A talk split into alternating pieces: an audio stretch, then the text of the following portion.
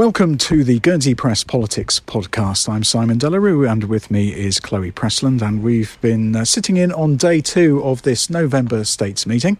And uh, the focus of debate uh, early today was on the children law. This is the uh, raft of proposals being brought in by Health and Social Care uh, to uh, review the way that um, cases are dealt with on the island where the state is required to intervene um, uh, in regarding children and their families and um, it was a series of proposals drafted by a cross committee uh, panel that had uh, worked up a whole series of reforms. It's only the first phase of this, there's going to be more in future. And uh, in the end, after a lot of discussion and lots of amendments that were placed by various deputies, um, it was all voted through. Uh, I did speak to Deputy Al Brouard. Uh, you can uh, read about it in tomorrow's edition of the paper um, about the final outcome. And he said he was very pleased that really substantially everything that the Health and Social Care um, committee wanted to see pushed through on this uh, had indeed come about. There were some successful amendments, but uh, he characterised those as really sort of clarifications on specific matters that some deputies had been concerned about. The, the more contentious uh, issues about the uh, competing roles, really, of the court and uh, any tribunal in uh, who had the final say on outcomes um, were placed by Deputy Roffey and were not successful. But even when Deputy Roffey lost out on those moves, uh, he then threw his weight enthusiastically behind the remainder of the uh, policy letter and said that he was fully um, in um, favour of the, uh, the, the general direction of the work that was ongoing, and it was really just a, a few narrow arguments over some um, relatively uh, small matters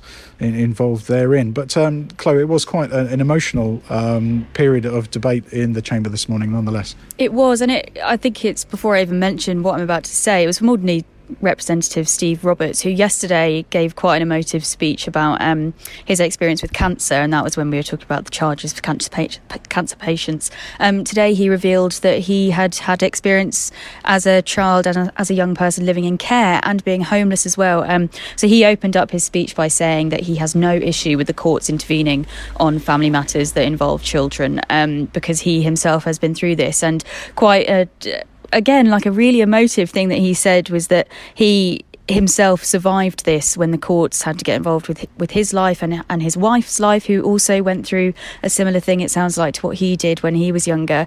Um, and I think hearing these kind of things from deputy, uh, well, a representative in this case, really brings it close to home. And he said this is something that's really close to his heart, and that he he was backing it all the way, basically. And and uh, Deputy Heidi Soulsby said that she has seen first-hand cases of families having advocates intervene where where it's needed, I'm sure, but then seeing that those relationships can just be essentially ruined because the court has got involved. So, so there was two sides of it.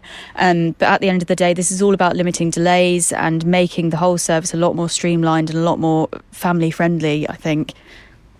Yeah, I, I, you know, I normally switch off during uh, uh, debates when uh, I hear a, a deputy or, an, or, a states member generally um, going and giving personal, hmm. anecdotal mm. sort of evidence of, of their experiences because I often think, oh, you know, stick to the evidence of the overall picture and not your own. But I have to admit, I uh, shed a tear after hearing that speech from Alderney Representative Roberts today, and it really was uh, quite powerful. But it was uh, it was fully in support, as you say, of, of, what was happening. And it's it's it's one of those occasions when you, you, you get the sense that progress is being made by a uh, group of deputies and, of course, all the people who work behind them to produce these and policy letters. Without this input from representatives like Steve Roberts, I think it's fair to say that even Simon and I found this whole policy letter quite difficult to understand. Uh, initially and and just hear well for sure yeah and just just hearing these speeches from Steve Roberts kind of something clicks in your brain and and things start to to work in motion. You start beginning to see the full picture of why it really matters. Well it illustrates the difference it might make to uh, to people's lives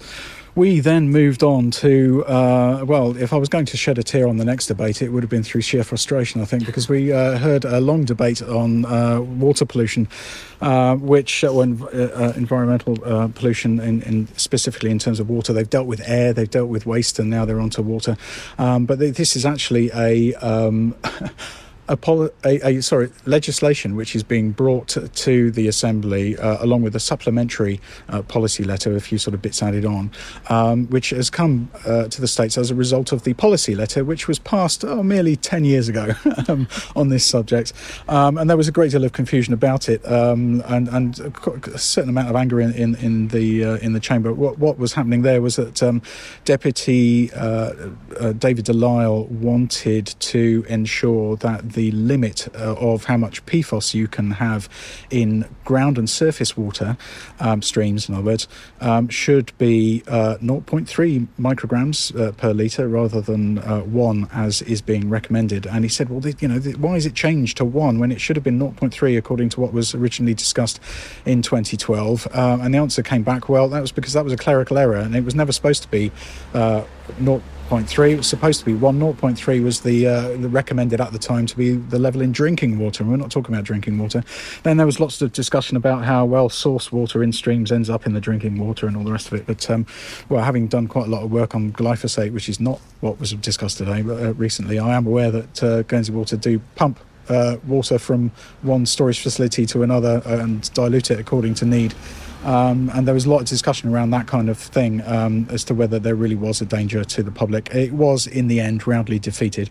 Uh, only seven people voted in favour of this amendment. And so, um, when the uh, legislation does come into effect, which is only at the end of the month, it's really not far away, just in a few days, really, uh, 28th November, um, the uh, allowable limit of PFOS in uh, streams will stay at 1 microgram, but in drinking water it will remain at uh, 0.1. And um, it's understood that the average uh, detected in drinking water since 2017 has actually been 0.03.